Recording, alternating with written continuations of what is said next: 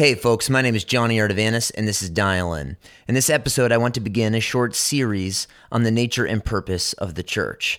I want to define what a church even is, how a church is structured with pastors and elders in the weeks to come. I want to look at your spiritual gift and how to ascertain that, because if you're a Christian, you've been given by the Holy Spirit a spiritual gift that you are to employ in the service of the body of Christ. And I want to talk even in the weeks to come about the priority of loving one another within the church. There is today, I fear, amongst many professing evangelicals, an idea that you can love God and belong to God, but not love or belong to the church. This, however, is a wildly unbiblical idea and one that will be fleshed out over the weeks to come. But I want to ask you, even as we begin this episode and begin this new series, do you love the local church? Are you passionate about the church? I hope you are, and I'm going to detail for you in this episode what the church even is and why, in fact, you should, as a Christian, commit your life to that which Christ Jesus died to purchase. Let's dial in.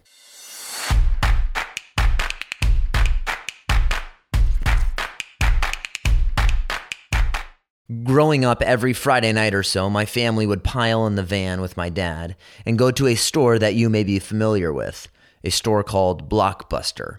It was almost like a Friday night tradition. We didn't have cable growing up, nor did we have Netflix, Hulu, Peacock, or Prime. They didn't even exist at that point, but we would, however, every so often go and rent a movie.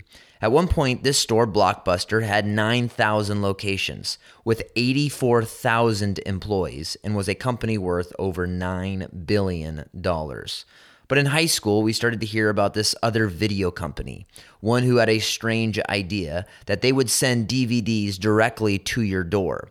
At one point, Blockbuster had the option of purchasing the entire company, this other competitor, for $50 million. But they passed on this new company, which in their mind was doomed to fail.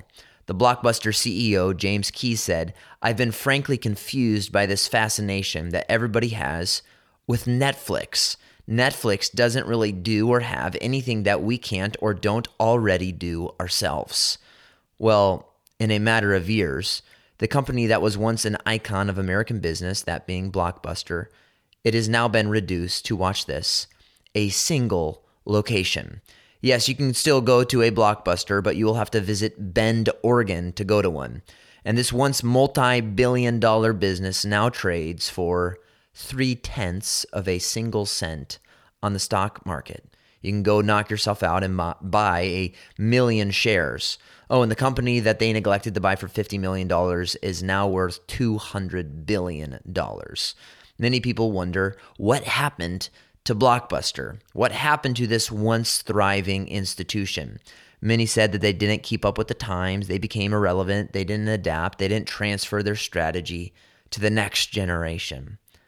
Often today, you will hear the church described in many of the same ways as Blockbuster. Not adapting, irrelevant, unnecessary, antiquated, a tradition of the past. One writer, Thomas McDaniel, says, "Many churches in America have failed to learn the lessons from marketplace companies such as Kodak and Blockbuster, that being, quote, change with the times or die." Now, my question for you in this episode is that true?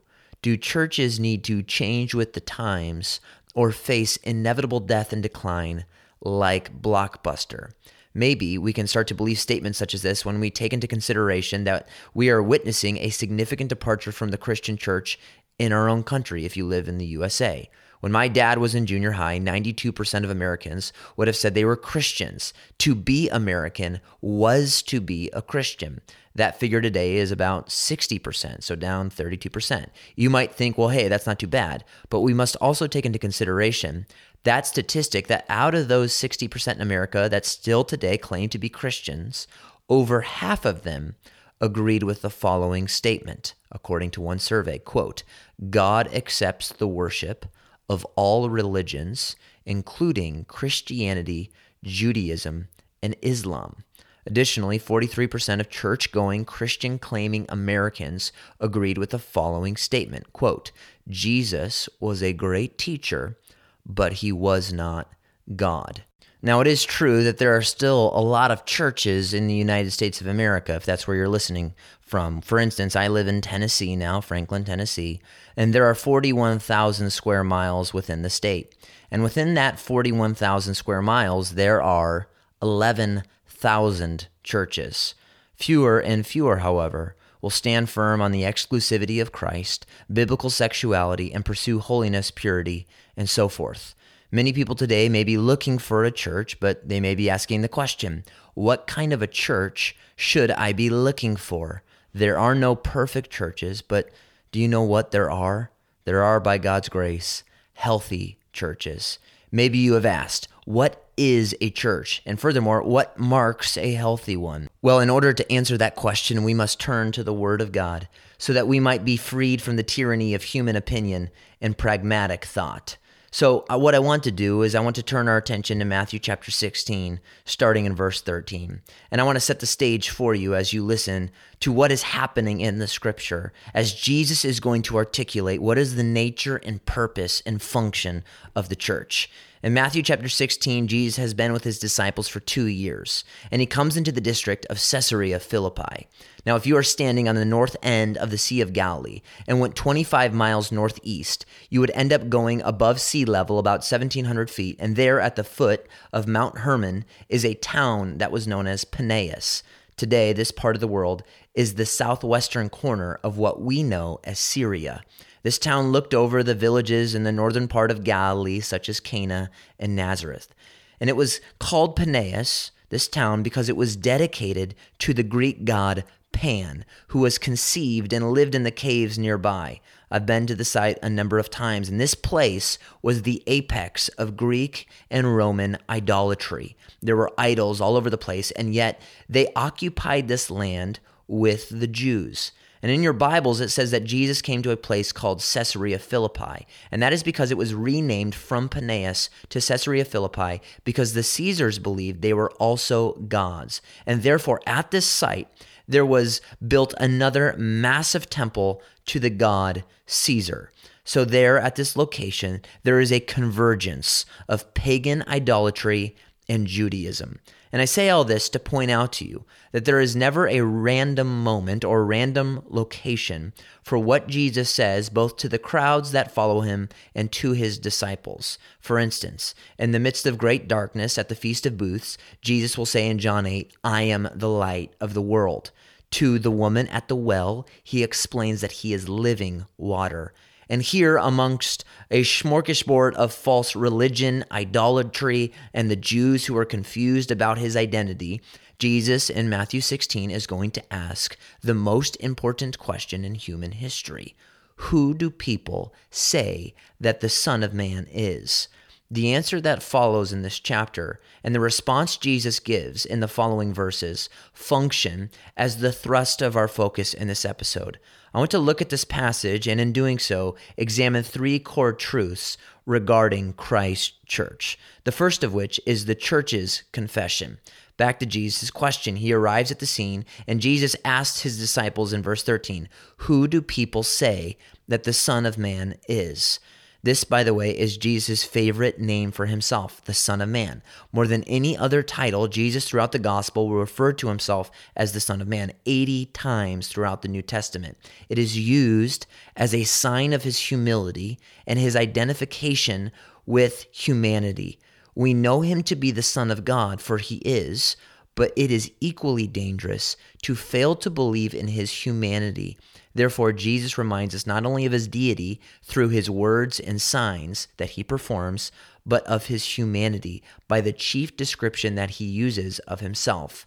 So he's asking the question, who do people say that I am? Who exactly is Jesus Christ? At this point, Jesus has been doing signs and wonders. He's been preaching mighty words and performing mighty deeds, and he is now going to conduct a litmus test for his disciples. They cannot carry his message forward if they are not convinced of his identity. They respond in Matthew 16:14, saying, "Some say John the Baptist, some say Elijah, and some say Jeremiah."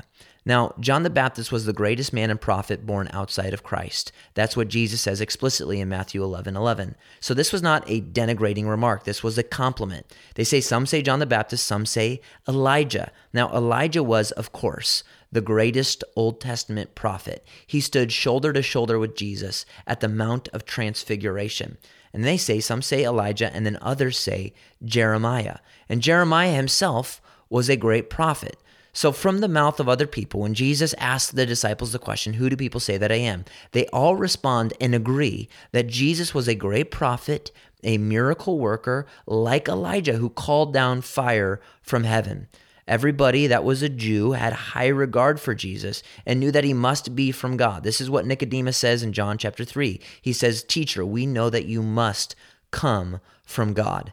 So they had high thoughts about Jesus, but watch this. They were off in regards to a true understanding and belief in his identity, his true identity. And listen here, because every true church is grounded in proper Christology, every single false religion boils down to an aberrant view and understanding of the person of Jesus Christ. Let me explain.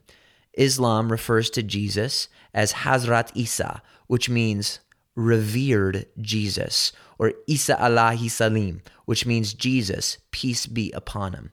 Muslims believe that he was a messenger to the children of Israel, in Quran 3:49-51, and they believe that he was a prophet of Allah and his word. Muslims also believe that he performed many miracles, but watch this. They do not believe that Jesus was God. Hindus believe that Jesus qualifies as a saint on the basis of his life and teaching.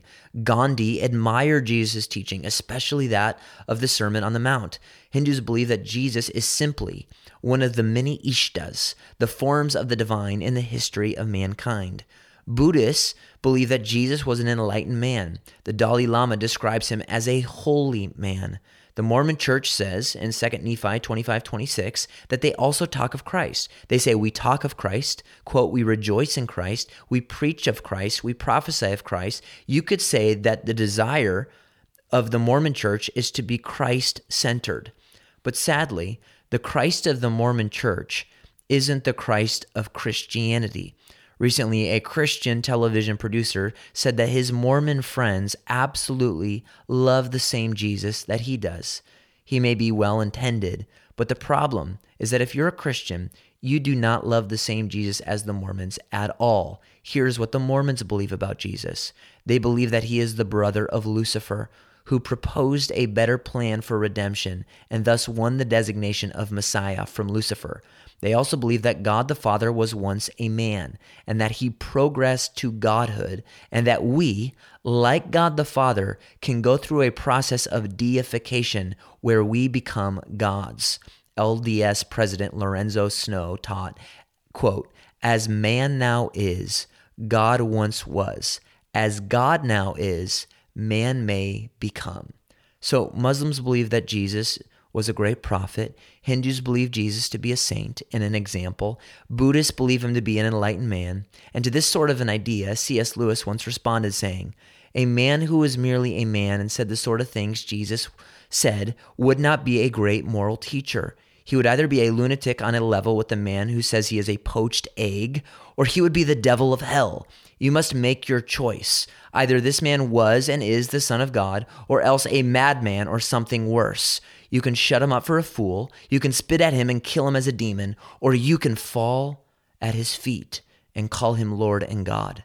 But let us not come up with any patronizing nonsense about him being a great human teacher. He has not left that open to us. He did not intend to. Christ is either a liar or a lunatic, or he is Lord. Now let me ask you this. Do you see how important it is to have an accurate view and understanding of the identity of Jesus Christ? So Jesus hears what the people are saying about him, that he's Elijah or John the Baptist or Jeremiah, but then he asks the disciples a pointed question. He says, but who do you say that I am? In Matthew 16:15. Now this, by the way, is the question that every church must answer. And Peter responds with brief profundity in the following verse. He says, "You are the Christ, the Son of the living God." Other religions downplay Jesus' identity to being a prophet, a teacher, a healer, a liberator, a model, an example, a social justice warrior, and a friend of outcasts. But the church's foundation is upon this common confession: Jesus is the Christ, the Son of the living God. The foundation of any true church is their Christology. Who do they say Jesus is? Of course, this must be full-orbed, meaning that Jesus is not only the friend of sinners, not only Savior, but He is also a holy judge, an exalted King, and the Lord of our life. This may be obvious to you, but according to Ligonier's State of Theology, 43% of the American church agreed with this statement, quote, "Jesus was a great teacher, but He was not God." Listen, if you miss the answer to Jesus' question when He asks, "Who do you say that I am?" you miss everything. You miss life. You miss the forgiveness of your sins. You miss it all. And Jesus asked them, "Who do you say that I am?" And Peter says, "You are the Christ, the Son of the living God." Now, what's Jesus' response to Peter in Matthew 16:17? He says this, "Blessed are you, Simon Bar-Jonah, for flesh and blood did not reveal this to you, but my Father who is in heaven." Now, question for you: who reveals the truth to someone that they not only would understand, but come to believe that Jesus is the Christ? Jesus says, not flesh and blood, meaning no parent, no school, no region of this country, no teacher, no professor. Nobody can convince the heart of this reality. Then who does? Jesus says, "My Father who is in heaven." There is only one way to come to Christ, and it is by divine revelation. No one comes to Christ getting there by their own intuition or human invention, but by divine revelation. This is why 1 Peter 1:23 says, "You have been born again, not of seed which is perishable, but imperishable. That is through the living and enduring Word of God." So that is the church's confession. The church is grounded upon a common confession that Jesus is the Christ. Now I want to look secondly with you at the church's builder. Jesus then says in verse 18, "Upon this rock," meaning Peter's confession, "I will build my church." Now the question is, who is the one building His church? It's not pragmatic strategist. Jesus says, "I." He doesn't say "can" or "may," but He says, "I will build my church." In Colossians 1:18, we read, "He also is the head of the body, the church. He is the beginning, the firstborn from the dead, so that He might come to have first place in everything." The church is not a human invention. It is a divine institution, and Jesus says here, the church belongs to Him. Listen, if you are a member of the church, you are a part of something that Christ loves, that Christ is building, and that Christ is coming back for. The word church is ecclesia. The word is used 114 times in the New Testament, and 109 of those times it refers to a Christian assembly. The preposition ek and ecclesia means from or out of, and the root word is the form of the verb kaleo, which means to call. Thus, ecclesia means those who are the called out ones, who are called out of the world. But not only that, it's not just those who have been called out of the world, but those who have been called together to form a new assembly before God. This is important in an age where people think that the church is them sitting on their couch with an iPad. This may be very helpful at times during profound illness, but listen here. The church is, at its very definitive core, a physical gathering and assembly of believers. It's not so much the building in which the people meet, but the people who assemble in the building.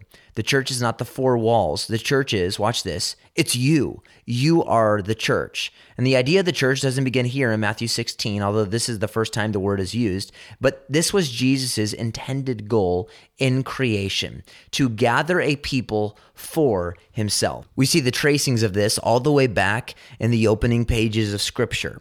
In examining the word church, we are compelled to remember the first great assembly of the Lord in the days of the Exodus. When God redeemed His people, He called them out of Egypt, and He not only delivered them, but He delivered them so that He could bring them together and meet with them in an assembly at the foot of Mount Sinai. This was the purpose of the Exodus, not just so that they would be freed from their bondage, but that they would gather and assemble before the face of God in worship and praise. There were additionally these great festivals in the Old Testament, such as in Deuteronomy 4 and in Deuteronomy 9. And these assemblies, they would have the people gather before God.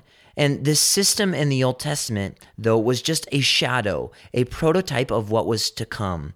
And this Old Testament system left the people of God longing for the true fulfillment of what it meant to gather and assemble before him and to have his presence be amongst them. This is God's purpose in redemption. He doesn't deliver so that he might ditch his people. He delivers his people so that they might dwell and assemble before his face. And so even in the church today, the church gathers before the face of God, but they do not gather at the foot of Mount Sinai, but in local congregations all over God's world. And there, when we gather in the local church, God is there with us. And at that moment, as the body meets together, heaven breaks through into earth, and earth breaks through into heaven. And those who are visiting that don't know Christ can look at the gathering that takes place amongst the saints and pause and ponder and say, something is different here. This is more than a huddle. This is more than a meeting. This is more than just a speech.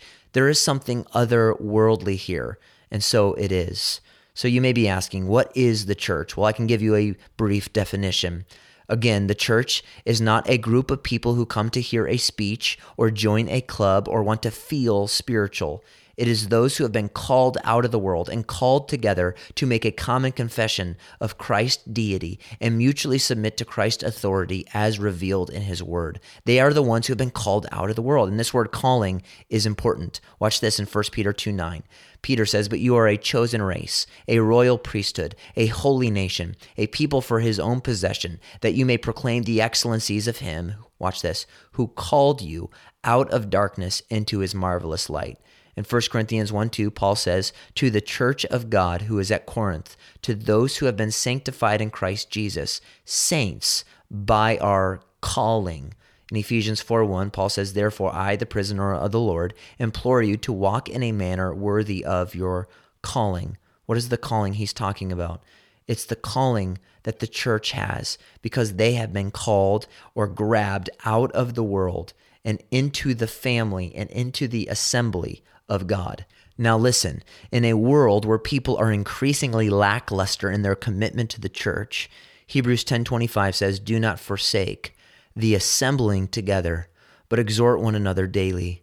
You need your life to be lived in the context of relationships, but not just any relationships, relationships that are within the family and assembly of God at your own local church. And if you're deficient in your commitment to the church, it reveals an anemic understanding of God's purpose and reasoning for calling you out of the darkness in the first place. Christ, our great shepherd, did not come to save isolated sheep, but to draw his wandering sheep to himself in the same fold amongst his other sheep so that they might bond in mutual love for their common shepherd. So we've looked thus far at the church's confession, then we looked at the church's builder secondly, and then third here and finally, I want to look at the church's invincibility. Jesus says, I will build my church, and then he says, and the gates of Hades will not overpower it. Do you know what this means? It means that as Christ Jesus builds his church, there will be opposition. Jesus says, the gates of Hades will not overpower it. The gates in ancient times were the location where strategy and counsel and plans were made, and wherever the kingdom of God advances, it is inevitable that the schemes and strategies of the world and of the devil will be intent on preventing Christ from what he is building. Why? Because the church advances on enemy-occupied territory.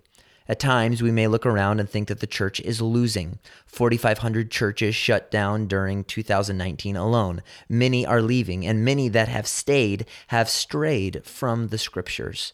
But listen here, the gates of hell will not prevail. If you're a Christian and you're committed to a Bible-preaching, Christ-exalting church, you are a part of a mission that cannot fail because our captain, our Savior, and our King has conquered death. No weapon formed against us, no strategy of the devil, nor of his demons can stop Christ from what he is building. I want to be a part of the local church, don't you? Listen, maybe you're asking, how is Jesus Christ, as we close, how is he going to do all this? Why is the church so invincible? Well, Jesus gives us the answer in this same passage, but it's just a couple verses later. In Matthew 16, verse 21, it says, "From that time on, Jesus began to point out to his disciples that it was necessary for him to go to Jerusalem and to suffer many things from the elders, chief priests, and the scribes, and be killed, and to be raised up on the third day." Jesus says he's going to build his church. The gates of Hades will not overpower it. And then 3 verses later, he says that he's going to die. Why? Well, because the dowry price that Jesus Christ paid for his bride was not gold or silver, but his precious blood. Kings and thrones perish, dynasties die, empires rot. But the Son will say on the final day to the Father, "Not one of those that you gave to me is lost." Why is the church invisible? Because Christ has already won the battle. He has already paid for our sins in his death and in his resurrection. Do you love the Lord Jesus Christ? Well, if you do love the groom, you must also love his bride. I pray that you love the church and understand that when Jesus Christ called you out of the darkness, he not only called you out of the darkness, but he called you to gather amongst his family, which is the body of Christ. In the weeks to come, I want you to understand more fully that as Jesus is building his church, one of the wonders of Scripture is that he is going to employ us and involve us in the glorious mission that he is unfolding and the church that he is one day coming back for. Stay dialed in.